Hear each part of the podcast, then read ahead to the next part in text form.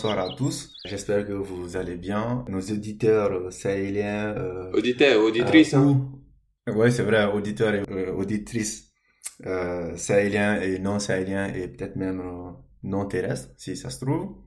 je suis en tout cas très content de vous avoir avec moi aujourd'hui en ce dimanche 3 mars 2019 et j'ai avec moi un illustre personnage en la qualité de Fousseinou et un euh, être vivant en la qualité de Moulay. N'est-ce pas? Bonjour les gars. Bonjour Mahamadou. Bonjour Fouss. Bonjour Mamadou. Euh, donc Moulay, on est bien d'accord que euh, le qualificatif d'être vivant te correspond bien? En tant que scientifique, je ne peux réfuter ça. Oui, je suis un être vivant et heureusement. Donc, euh, si tu me qualifies d'être vivant, te connaissant, vu nos rapports, c'est plutôt un compliment. D'accord, il n'y a pas de souci. Mais de toute façon, je, suis obligé d'accepter le fait que toi, tu sois un scientifique. Ça m'aurait un peu plus étonné si euh, ce commentaire venait de Fausse. Mais bon, on va pas trop s'attarder là-dessus. Non, moi, je suis pas un scientifique. Moi, je recherche l'argent D'accord, c'est noté. Bon, pour pas euh, passer beaucoup de temps là-dessus, aujourd'hui, euh, comme la dernière fois, on va avoir euh, une partie euh, d'actualité. On va revenir sur une actualité que j'ai sélectionnée. Et ensuite, ce sera Moulay qui va présenter une chronique. Donc, j'espère qu'elle va être croustillante et qu'elle sera super intéressante pour nous tous. Et donc, ben, sans plus tarder, on va attaquer par l'actualité.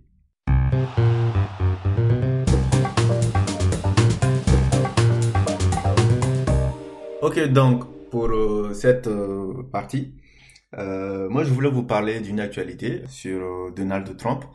We will make America great again. J'ai vu qu'il y a quelques semaines, il a décidé, je pense que Fous est bien au courant de cette euh, situation, il a décidé de déclarer, je crois, l'état d'urgence par rapport à ce qui se passe au niveau de la frontière, histoire d'avoir les sous qu'il faut pour pouvoir construire son mur. Et autour de ça, il y a toute une protestation qui a commencé à se développer, notamment au niveau des démocrates, mais aussi de certains républicains, euh, pour essayer de bloquer ça. Et j'ai lu récemment que, je crois que c'était le 26 février, euh, au niveau de la Chambre, il y a les démocrates qui ont fait passer euh, une loi, je crois, pour contrer cela. Et maintenant que ça a été adopté par la Chambre, ça doit passer maintenant au niveau du Sénat où ça doit être discuté. Sauf que ben, c'est assez problématique parce que euh, on est un peu sur le fil du rasoir côté euh, euh, nombre de voix à avoir au niveau du, la, du Sénat pour que ça puisse être réellement bloqué. Parce que sinon, Donald Trump, il peut utiliser un veto apparemment qu'il a sur les, les, décisions qui passent au niveau du, du Congrès. Donc, est-ce que ça, ça vous parle comme actualité? Moi, j'avoue que j'ai pas suivi ça, mais plutôt sur Donald Trump. C'était plutôt sa rencontre avec Kim Jong-un, si je n'écorche pas le nom.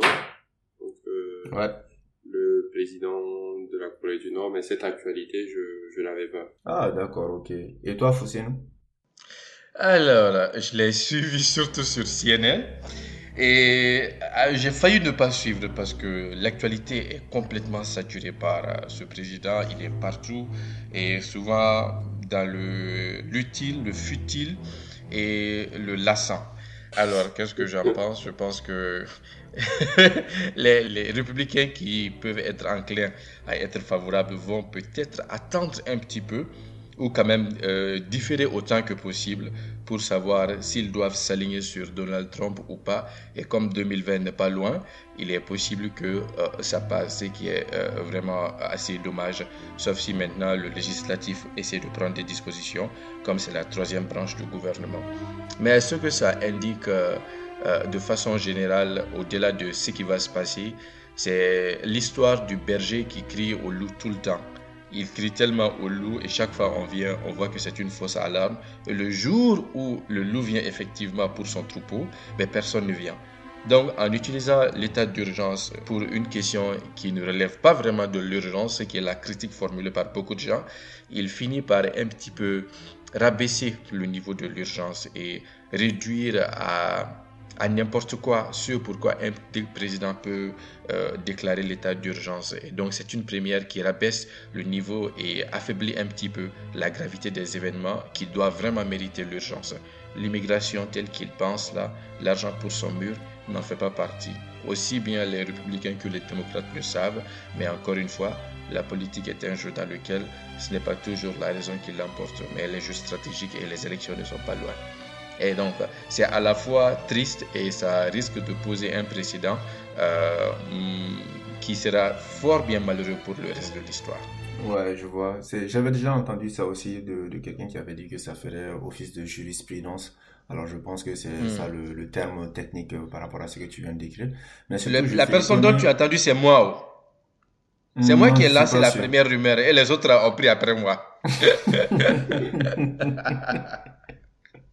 non, je crois que j'avais entendu ça du bureau, mais ça m'aurait pas du tout étonné que ça vienne de toi à la base. Euh, mais par contre, je savais pas que tu t'étais mis euh, à la prose ou au poème, parce que tu vois, il a, il a parlé de dit utile, futile, et euh, quoi encore? Tu as sorti un autre mot, lassant, lassant. Lassant, je pense que ça... J'entends pas ça plus de peut-être deux fois dans l'année, quoi, tu vois. Maximum. ah ben, Dieu, heureuse, Dieu merci, je suis dans ta life, donc je te dis ça. Moi, moi, moi je rejoins Foussin, parce que c'est vrai que ces derniers temps, j'ai vu qu'il y avait pas mal d'actualités autour de Donald Trump. Et comme je disais, il y a l'affaire avec le Venezuela, il y a avec la Corée du Nord, il y a mhm. cette histoire de mur aussi, mhm. parce qu'au Venezuela aussi, mhm. comme ça chauffe actuellement là, les États-Unis, lui quand même, il a son mot à dire là, et je sais pas si vous avez vu une intervention, il disait que même s'il faut une intervention militaire, que les États-Unis seront là pour, pour participer, on va dire dans une coalition là pour une intervention militaire. Avec la Corée du Nord, apparemment, il n'a pas réussi à négocier aussi euh, un peu leur désarmement nucléaire ou l'arrêt de leur programme euh, d'armement nucléaire. Donc c'est vrai qu'il est un peu partout. Les élections arrivent et le parallèle que bon Fous c'est plutôt politique américaine. Moi je me je dis pas que je suis un expert de la politique française, mais je sais qu'il y avait eu les mêmes débats quand il y avait eu les attentats terroristes et ils avaient décrété l'état d'urgence. Et effectivement le président, euh, je pense qu'à l'époque même c'était Hollande qui avait, on va dire, chaque fois, il rallongeait un peu l'état d'urgence. C'est vrai que quand les élections approchent, ça montre une posture d'un président qui, qui, se soucie du pays et tout ça, mais souvent, effectivement, euh, par la suite, l'état d'urgence perd tout son sens premier, qui est vraiment de le décréter que dans les cas d'urgence et dans les cas extrêmes. Et aujourd'hui, à chaque fois qu'il y a un petit truc, on décrétait l'état d'urgence en France et donc du coup, finalement, ça devient juste un outil politique, et vraiment un outil de, de protection du peuple. Et ce qui est intéressant, au moins dans le cas de la France, il y avait l'excuse que c'était ex post. Il y a eu des événements malheureux, euh, des attaques sur des citoyens pour que l'État soit déclaré. Et ici, on veut utiliser l'état d'urgence comme euh, un moyen préventif. Et ça, c'est ça veut dire que, et encore une fois, il faudrait que ce soit quelque chose. On peut penser à une maladie euh, très contagieuse, mais juste des gens qui se déplacent, qui fuient un danger et qui peuvent légitimement prétendre au statut d'asile ou de réfugié, eh bien, c'est très difficile de penser que l'état d'urgence est pertinent euh, euh, dans, ce, dans cette situation. Et ce qui se passe avec ce président, ce n'est pas seulement les possibles conséquences des actes qu'il pose ou peut-être le fond qui manque, la forme qu'il qui sied à un président qui manque, mais ce que ça risque de traduire, de signifier pour le reste de l'histoire c'est qu'une fois qu'un président a fait quelque chose, ça veut dire qu'on pourra toujours s'y référer. Euh, la notion de jurisprudence, elle est très forte parce que à un moment donné, euh, elle s'élève au même rang ou quand même se rapproche du rang de ce sur quoi il y a eu des législations précises. Ça rend beaucoup de choses fort tristes quand on connaît son tempérament et sa position sur beaucoup de choses qui ne sont pas honorables, et ça c'est le moins que l'on puisse dire, et donc euh, qui ne sont pas du tout louables. Et c'est triste. En parlant plus, on risque de croire à, un biais euh, de ma part euh, ou croire que je suis démocrate, mais MJ, tu me connais assez maintenant. J'ai assez pris de l'âge pour euh, ne plus être de ce camp-là. J'ai transitionné. Merci. Ah, tu nous, tu nous annonces la couleur, là. oui, quand tu es jeune, tu es bleu. Quand tu prends de l'âge, tu deviens rouge. C'est vrai, que, c'est vrai que même dans la politique française, là, tous les jeunes là-bas, ils étaient socialistes et tout. Mais après, quand, quand, quand ils prennent de l'âge, ils passent à droite. J'ai dit, qu'est-ce qui n'a pas marché? Et surtout quand ils commencent à les taxes. Ah, c'est ça, c'est vrai. On avait déjà dit ça. c'est les taxes. Donc voilà pour Donald Trump un petit peu. On peut passer toute une journée à parler de lui et c'est ce que les chaînes font aujourd'hui, euh, surtout CNN à, laquelle il a déclaré la guerre. Euh, en les traitant de fake news. I call the fake news now corrupt news. Et depuis, eux aussi, ils ont dit qu'ils vont utiliser, ils ne vont pas euh, aller de même morte sur lui. Et on peut passer des jours à parler de ce président-là. Et c'est juste malheureux pour l'époque dans laquelle nous, vivons. Ouais, c'est clair. moi, par contre, en, lisant les articles, ce que ça m'avait assez éveillé ou fait rappeler, c'est quelques, en tout cas, notamment deux films. Euh, le, un film sur Lincoln euh, de Steven Spielberg et l'autre film, je sais plus, non, c'était pas un film, ça c'était euh, une série Survivor. Et en fait, dans les deux, euh, à un moment donné, c'est-à-dire dans un épisode de Survivor et dans Lincoln, il y a un vote à faire passer. Sur Lincoln, c'était sur euh, l'esclavage et sur euh, dans Survivor, je sais plus c'était c'était quoi. Mais bref, et dans les deux cas, c'était vraiment limite, c'est-à-dire qu'il y avait une voix ou deux seulement qui allait faire la différence. Et c'est à peu près le même scénario apparemment vers lequel on tend là, parce que au niveau du, du Sénat, a priori, il y a trois républicains qui ont déjà annoncé euh, qui vont se mettre du côté des, des, démocrates. Or, il y a, euh, les républicains euh, contrôlent 53 sièges au niveau du, du Sénat. Donc, ça risque d'être sérieux en fait. Et ça, c'est assez fascinant. Peut-être que dans quelques années, on aura un film sur cette partie aussi de l'histoire. je ne sais pas, il y, aura, il y en aura des dramatiques et il y en aura, il y en aura des comiques sûrement. Et les comiques vont l'emporter parce que et on, aura, va beaucoup tourner en dérision. Et ce qui est intéressant, c'est de penser aujourd'hui que la majorité des euh, sénateurs qui risquent de dire oui ou qui risquent de voter ne vont pas tant le faire parce qu'ils y croient, mais vont le faire parce qu'ils ils craignent la, le, des répercussions euh, par rapport à leur base électorale ou des répercussions par rapport aux donateurs. C'est les deux grands dieux auxquels se soumettent les, les, politiciens, la base et les donateurs. Et malheureusement, eh, il n'y en a pas beaucoup qui ont assez de foi dans leur électorat pour se dire ils peuvent voter contre le mur et tout en rassurant leur électorat en disant nous pouvons tenir des promesses vis-à-vis de vous, nous allons délivrer des choses, mais il ne faut pas croire que l'immigration est notre première préoccupation. Et ils n'ont pas assez de foi, et surtout dans cette euh, période où c'est la peur qui domine sur l'espoir.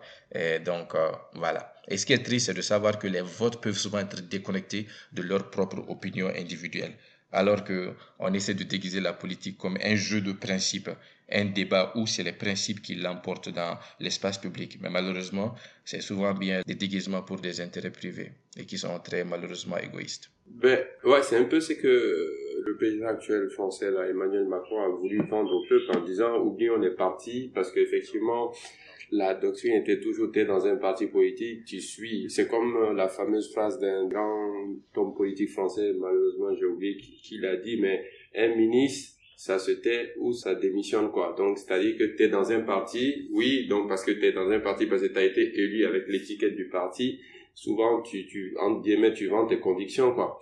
Et lui il est venu un peu comme le candidat un peu ce qu'on appelle communément au Mali candidat indépendant. C'est-à-dire que voilà t'as pas de parti et tout. Et là il clamait un peu via cette posture là ou ce positionnement plutôt de dire ben moi je suis pas lié à un parti. Les partis c'est has-been c'est dépassé. Mais plein de députés se retrouvent en face de leur électeur en disant moi-même je suis contre mais c'est une décision du parti je suis obligé de le faire quoi c'est de la vieille politique et malheureusement jusqu'à présent il y a pas mal de pays qui sont dedans. Yep. Ah ben, merci beaucoup à nos, à nos deux spécialistes euh, politiques euh, pour, être intervenus sur cette question. Euh, je pense que c'est mieux de s'arrêter là pour, pour cette actualité. C'était, en tout cas, c'est très intéressant à suivre. J'espère que dans la prochaine semaine, on aura, enfin, dans tous les cas, on aura la dénouement et on pourra revenir peut-être là-dessus. Et donc maintenant, on va enchaîner directement sur la chronique de Moulet, à moins que vous n'ayez des choses à rajouter. Non, c'est good pour moi. Let's go, Moule.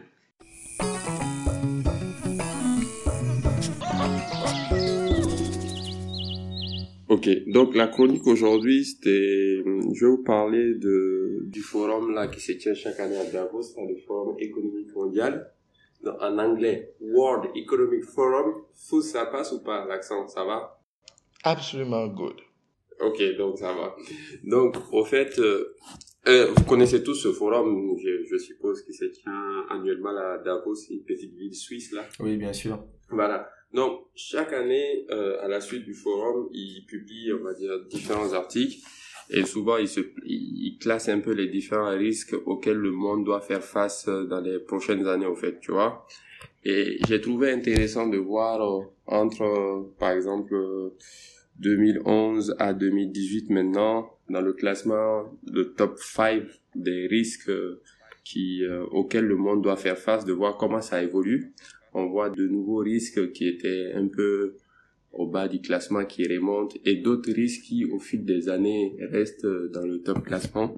Donc euh, je voulais juste un peu partager avec vous un peu, on va pas rentrer dans le détail de calcul, de pas du calcul mais du classement de ces risques, mais juste je veux partager avec vous un peu le dernier classement et l'idée c'était juste d'en discuter au fait. Donc généralement moi quand on me parle de risque, ce qu'on m'a toujours appris et je retrouve ça dans l'article c'est tu as les deux paramètres, la probabilité que le risque arrive et la, la criticité ou la gravité entre guillemets. Donc quand tu fais le produit de ces deux, euh, ben, celui qui a le nombre le plus élevé, donc euh, jusqu'au nombre le plus bas, c'est c'est le produit de ces deux paramètres qui permet de classifier les risques grosso modo. 2,21 gigawatts! 2,21 gigawatts!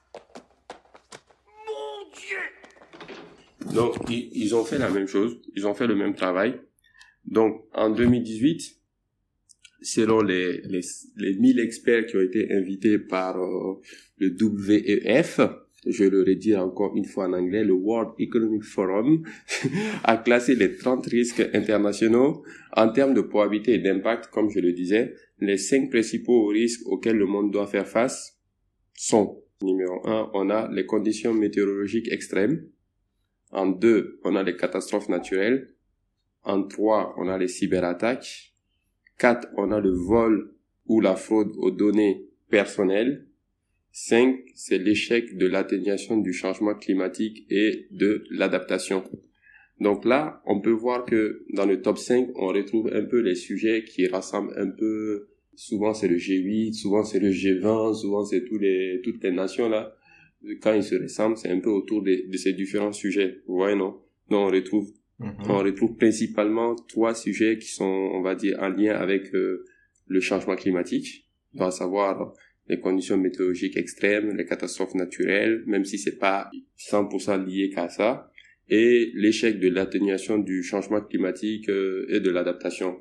Dans le changement climatique, on sait qu'on a eu l'accord de Tokyo, tout ça, et qu'aujourd'hui, on parle plus de COP, donc les différents COP, depuis la COP 21 qui a été l'événement qui a permis de remettre un peu ce sujet, on va dire, sur la table et, encourager ou plutôt forcer les pays, notamment les plus puissants, à prendre des engagements.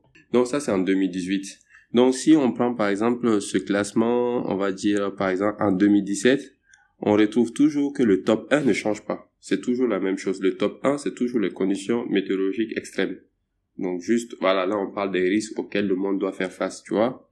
Donc, en 2018, le numéro 2, c'est les catastrophes naturelles. Alors que en 2017, c'était un peu plus euh, l'immigration, en fait. Donc, large scale involuntary migration. Donc, les, les, migrations ou émigrations dues au changement climatique, dues à la famine, aux guerres, etc.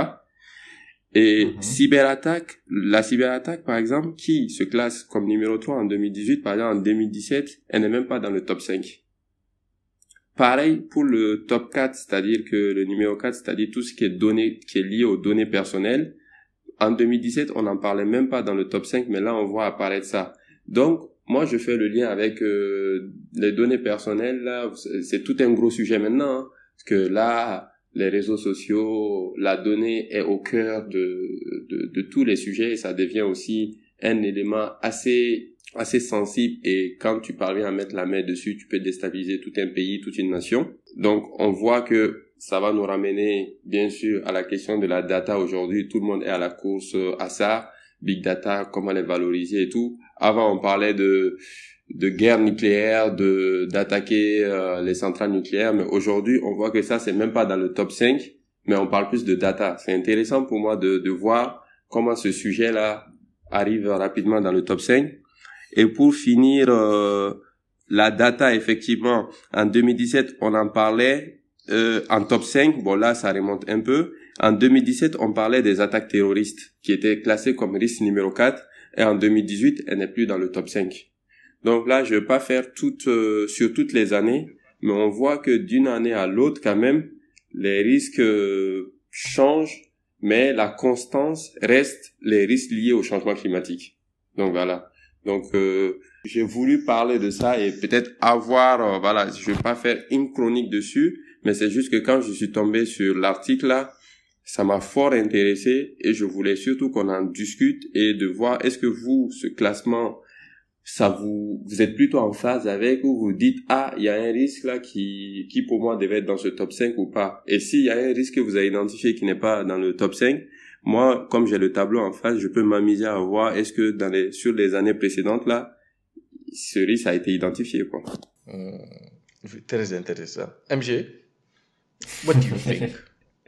Euh, moi, c'est qui, euh, premièrement, j'aimerais que Moulet, tu me rappelles les, les 5, euh, le top 5 du, de 2018. Ouais. Et deuxièmement, ce qui serait intéressant aussi, je pense, pour moi, c'est est-ce que les, cette variation de, euh, des sujets ou des thématiques entre le top 5 2018 et le top 5 2018 et 2017, est-ce que c'est euh, c'est chaque année comme ça ou en tout cas depuis 5 ans par exemple, il y a, il y a une thématique qui ou en tout cas il y a deux trois thématiques qui reviennent assez régulièrement. Est-ce que ça change tout le temps mm. ou il y a quand même une certaine constance entre les différentes thématiques sur 5 ans? D'accord.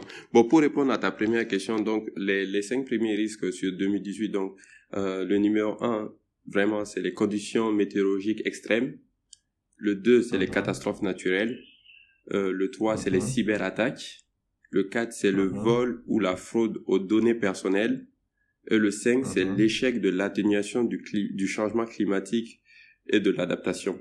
Donc, pour faire simple, tu as trois risques qui sont liés au changement climatique et deux risques qui sont liés par rapport aux données. par rapport aux données, la cyberattaque et la fraude aux données personnelles, tu vois. Donc pour faire simple, euh, si on parle de catégories, donc as changement climatique et, et données, pour faire simple, data. Et pour répondre à ta question sur les cinq dernières années, il y a une constante. Et la constante, c'est vraiment sur, on va dire, le volet climatique. C'est-à-dire, les, les conditions météorologiques extrêmes, là, ça, depuis 2011, on le retrouve partout dans le top 5. Donc lui, il a tout le temps été identifié comme un risque majeur, tu vois? Mais typiquement, si on prend, on va dire, si on remonte de 4 ans par exemple, je prends le choix de 4 ans parce que dans, il y a 4 ans ou un peu 5 ans, en 2014, le, le risque numéro 1, c'était sur euh, la disparité des, des, revenus. Donc je pense que c'est l'inégalité, on va dire, euh, des, des revenus dans le monde. Et le, le numéro 3, c'était euh, le, le, taux de chômage. D'accord. Ok. Voilà. Donc, alors que ces deux thèmes-là, j'ai pris ces deux thèmes parce que en 2018, on les a plus. Donc, d'une année à l'autre, ça change vraiment. Mais si tu prends le tableau, parce qu'ils ont, ils ont un code couleur, tu vas voir qu'il y a du vert un peu chaque année. Et le vert, c'est lié au changement climatique, tu vois. Donc voilà, mhm. pour répondre à ta question. Je sais pas si c'est clair ou pas. Oui, oui, c'est assez clair. Ouais. Euh, ouais. D'accord, que je vois. Et, et après, effectivement, juste désolé, peut-être effectivement d'une année à l'autre aussi, en fonction des actualités de, qui ont eu lieu au cours de l'année, ça peut peut-être aussi, euh, je dirais pas biaiser le classement, mais effectivement, par exemple en 2017, on parle de d'attaques terroristes, alors qu'en 2018, on n'en parle pas. Donc peut-être aussi les actualités au cours d'une année influent beaucoup sur ce classement qui est censé être plus sur du long terme que du court terme. D'accord, ok. Ben, pour moi, ça, c'est un peu comme s'il y a ce qu'on appelle un biais de, de disponibilité. C'est-à-dire que euh, on va. Euh, attends, attends, attends. Est-ce que ça, c'est, le, c'est, la dernière création de la longue liste des biais que tu recenses et crées, et crées à ta propre guise? Non, non, je, crois que ça existe. Je, ne peux pas te dire à 100%, mais je pense vraiment que ça existe, le bien de disponibilité. Hmm, le, bien de disponibilité, c'est ce qui explique euh, euh, pourquoi, par exemple, on est, on est, on peut être nombreux à avoir peur euh, des accidents d'avion. alors que finalement il y a très peu de chances que ça arrive et que euh, clairement la voiture tue beaucoup plus de gens que les avions, mais par contre euh, personne ne réchigne et personne n'a peur de prendre la voiture, c'est même le contraire. Mais tout simplement parce que, ou par exemple on a peur des, euh, des attentats terroristes alors que c'est très rare et que la probabilité que ça nous tombe dessus est, assez faible, mais parce qu'on en parle tout le temps à la télé ou quand ça arrive comme un accident d'avion, on en parle tout le temps à la télé. Et finalement ben, quand on passe à une catastrophe, c'est la première chose qui nous vient à l'esprit et on extrapole ça dans nos peurs. MJ, est-ce que je peux me permettre de te couper, juste pas te couper, mais de rappeler un truc? Ce que tu viens de dire est intéressant, mais mhm. juste pour rappeler que le classement, il y a la probabilité d'occurrence du risque qui est, qui est, qui est, qui est prise en compte. Hein. C'est vraiment la probabilité d'occurrence du risque multipliée par son impact ou sa gravité qui donne ce classement, en fait. Ok, ben du coup, dans ce cas, euh, ça veut dire que ce soit, ce sont les, ce soit les occurrences euh, qui changent beaucoup euh, d'année en année, soit c'est la gravité, euh, la perception de la gravité de, de ces différentes choses qui changent d'année en année. Parce que les données, euh, le, on va dire la question sur les données, ben c'est là depuis depuis depuis un petit bout de temps. La question aussi sur le terrorisme, c'est là depuis un bon bout de temps. Du coup, aussi entre 2017 et 2018, euh, ben, ça change radicalement comme ça euh, par rapport à ces deux thématiques. Euh, c'est qu'il y a l'un des facteurs qui a dû bouger quand même. Soit on s'est dit, ah, mais en fait, euh, euh, finalement, les données, c'est super important, ou en tout cas, le risque qui est lié au fait qu'on puisse subtiliser les données est beaucoup plus élevé. Soit on s'est dit, ben, côté, côté terrorisme, ben, il y en a moins maintenant. Et donc, du coup, on est un peu plus tranquille, quoi. Mais du coup, je me demande des deux, qu'est-ce qui s'est passé? Si je peux. Alors, oui. par rapport à ces à ces rapports et presque toutes les grandes institutions en font, euh, il y a toujours le risque de simplification extrême parce qu'on essaie souvent d'englober dans des indices euh, ou dans des classements assez simples et faciles d'accès des réalités complexes et souvent pour lesquelles euh, ni nous ni eux euh, deux ou de nous, personne n'a l'information complète. Ça, c'est le premier aspect. Quand on parle de terrorisme, par exemple, euh, il faudrait bien que euh, pour toutes les actions, nous sachions ce qui a été entrepris pour savoir dans quelle mesure est-ce qu'on peut faire le lien entre les efforts fournis par les différentes nations et les changements que l'on constate au niveau du classement. Et à ce niveau, c'est très difficile. Autant on peut dire qu'il y a des législations euh, qui permettent d'expliquer pourquoi on a fait des progrès pour le côté environnement, par exemple les émissions de gaz à effet de serre au niveau des voitures, au niveau des machines ou euh, les permis euh, des droits de pollution. On peut regarder l'ensemble des efforts là-bas, mais c'est très difficile de parler par exemple pour le cas du terrorisme on peut ne pas avoir d'attaque, mais on ne peut pas savoir ce que les agences euh, euh, d'information ou les services secrets font comme action qui peuvent expliquer euh, la diminution ou le recul de telle ou telle organisation. Et donc, quand on ne peut pas avoir cela, et on passe d'un événement à un autre ou d'un classement à un autre, mais on ne peut pas du tout connaître qu'est-ce qu'il y a derrière ces différentes mutations. Et j'ai cru comprendre que c'était un survey. Comme pendant qu'on parle, j'ai été en ligne Merci Google. Euh, ils ont dit the respondents. Donc ça veut dire qu'il y a des enquêtes, ils posent des questions. Et maintenant, à partir de quand est-ce qu'on peut dire que les réponses sont libérées de l'arbitraire des répondants et reflètent des réalités ou des actions concrètement menées? Et un troisième aspect qui me vient en tête, c'est toujours de voir comment est-ce que ces différents risques qui sont reportés euh, dans ces documents sont effectivement pris en compte par les, par, en compte par les bailleurs internationaux. Quand on dit par exemple, mhm. euh, MJ, tu te rappelles quand il, on calcule le WAC ou euh, on essaie de dire ah ça c'est le taux de rentabilité que l'on cherche dans ce pays. Dans quelle mesure est-ce que on va passer de ces éléments assez qualitatifs et difficilement quantifiables à des chiffres que l'on associe à un pays? À votre taux de risque, c'est 18%. À d'autres taux de risque, c'est 10%. Moi, je suis très curieux de savoir la logique que l'on fait entre le qualitatif et le quantitatif. Et ça fait beaucoup de points obscurs qui laissent euh, le lecteur sur sa faim. Et donc, on peut aimer le rapport, le citer autant que possible, parce que quand on le cite, on peut-être on s'accroche un petit peu, on jouit du prestige de l'institution, mais la curiosité demeure insatisfaite parce que c'est très obscur souvent de savoir quand ils passent. Même quand on leur pose des questions, et eux-mêmes, ils ne peuvent pas nous répondre de façon claire. D'accord. Je m'arrête là pour l'instant. je ne sais pas si j'ai bien compris le point de Fous, mais l'idée c'est de, si l'idée c'est de dire que effectivement ce classement a une part de subjectivité est difficilement peut-être transposable au niveau mondial. Moi, je suis tout à fait d'accord, mais effectivement, je pense que toute la difficulté aussi, c'est d'essayer de de classer des risques, quoi, parce que voilà, c'est derrière, tu vas donner des probabilités, tu vas donner des impacts qui vont différents, qui vont être différents d'un pays à l'autre, et que toi-même tu vas fixer par une méthode qui est peut-être pas assez scientifique. Je sais pas si c'était ton point ou pas. Non, non, c'est scientifique. Non, c'est doit être scientifique. Dans la mesure où, quand on fait des investissements au niveau international, quand on veut déterminer les taux d'intérêt à appliquer à un prêt euh, demandé par euh, un, gouvernement ou une entreprise quelque part, nous on, introduit un aspect qui est le taux de risque. Donc ça veut dire que ce taux de risque doit être calculé sur des bases vérifiables et reproductibles. Ça veut dire que euh, doit y avoir une logique entre les risques tels que cités tels que mesurés et leurs incidences sur euh, ce qu'on fait payer par les emprunteurs, par exemple. Ça, c'est juste un cas. Mais c'est à ce niveau que moi, je suis brouillé souvent.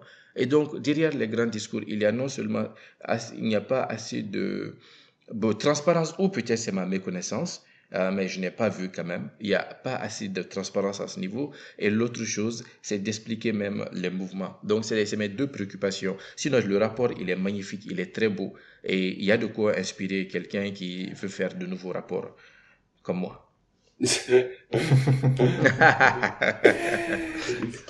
Ouais, ouais. En gros, moi, ce que j'avais compris, c'est, bon, je dirais pas fiabilité parce que c'est très gros comme mot, mais c'est comme si tu disais, notamment au niveau du tourisme, que, ben, en fait, ils font de leur mieux pour essayer de mettre un chiffre là-dessus, mais on n'est pas vraiment sûr que ce chiffre-là reflète bien euh, le, niveau de risque ou le niveau de gravité euh, de, de, cette thématique parce que simplement on n'a pas suffisamment d'informations là-dessus. En tout cas, il est probable que eux-mêmes n'aient pas suffisamment d'informations là-dessus.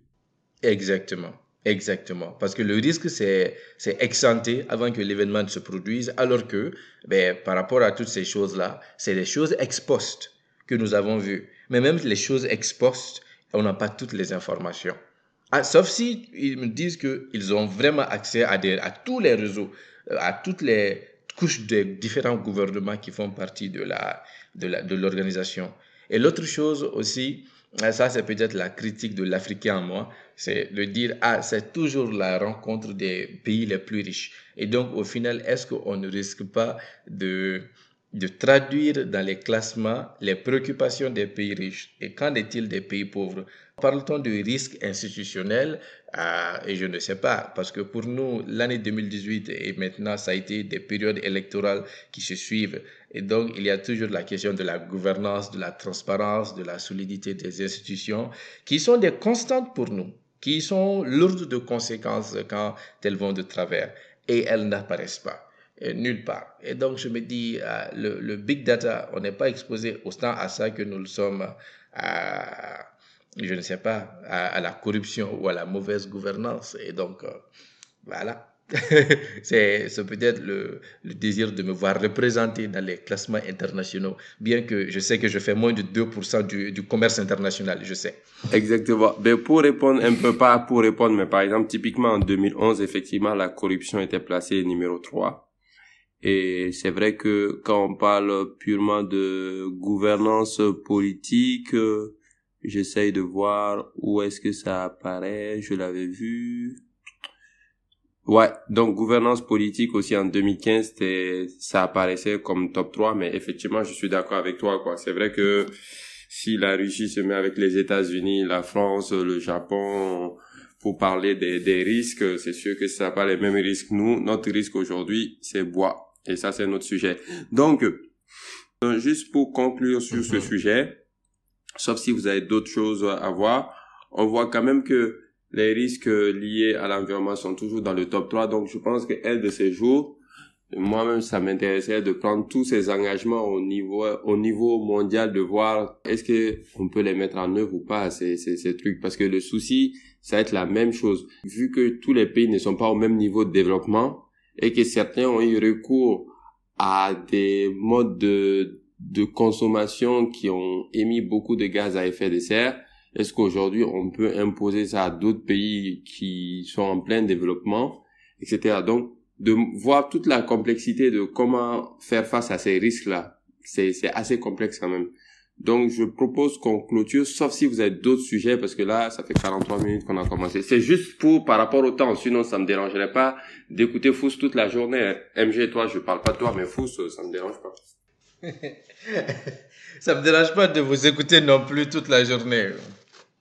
De, de, mon côté, bien sûr, il y a toujours des choses intéressantes euh, qu'on pourrait dire là-dessus, notamment sur la dernière partie que tu viens de dire, mais on va s'arrêter là. Et je pense qu'on aura d'autres occasions pour pouvoir aborder ces différents sujets-là.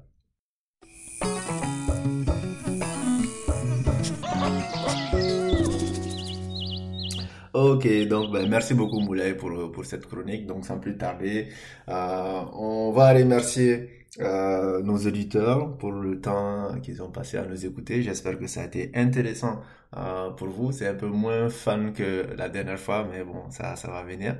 Euh, Moulay et Fous, j'espère que vous aussi, vous avez appris des choses intéressantes euh, durant ce, ce, ce, podcast, n'est-ce pas? Beaucoup. Euh, comme comme, comme d'hab, hein, moi, toujours intéressant avec, euh, avec vous et toi. C'est sûr que j'apprends toujours à vos côtés. D'accord. Mais ce que je retiens surtout, c'est que tu cites beaucoup Fousseinou, mais très peu moi. après, ça, ça m'atteint pas. Oui, mais parce que je suis juste honnête et je dis ce que je pense. Si tu veux, je peux mentir. Hein. ben, en fait, je pense que tu mens déjà là, mais bon, c'est pas grave quand même. ok, bon, merci beaucoup à vous deux, merci à tous, et puis euh, à la prochaine. Euh, très Merci. À la prochaine. À la prochaine. Bye. Bye.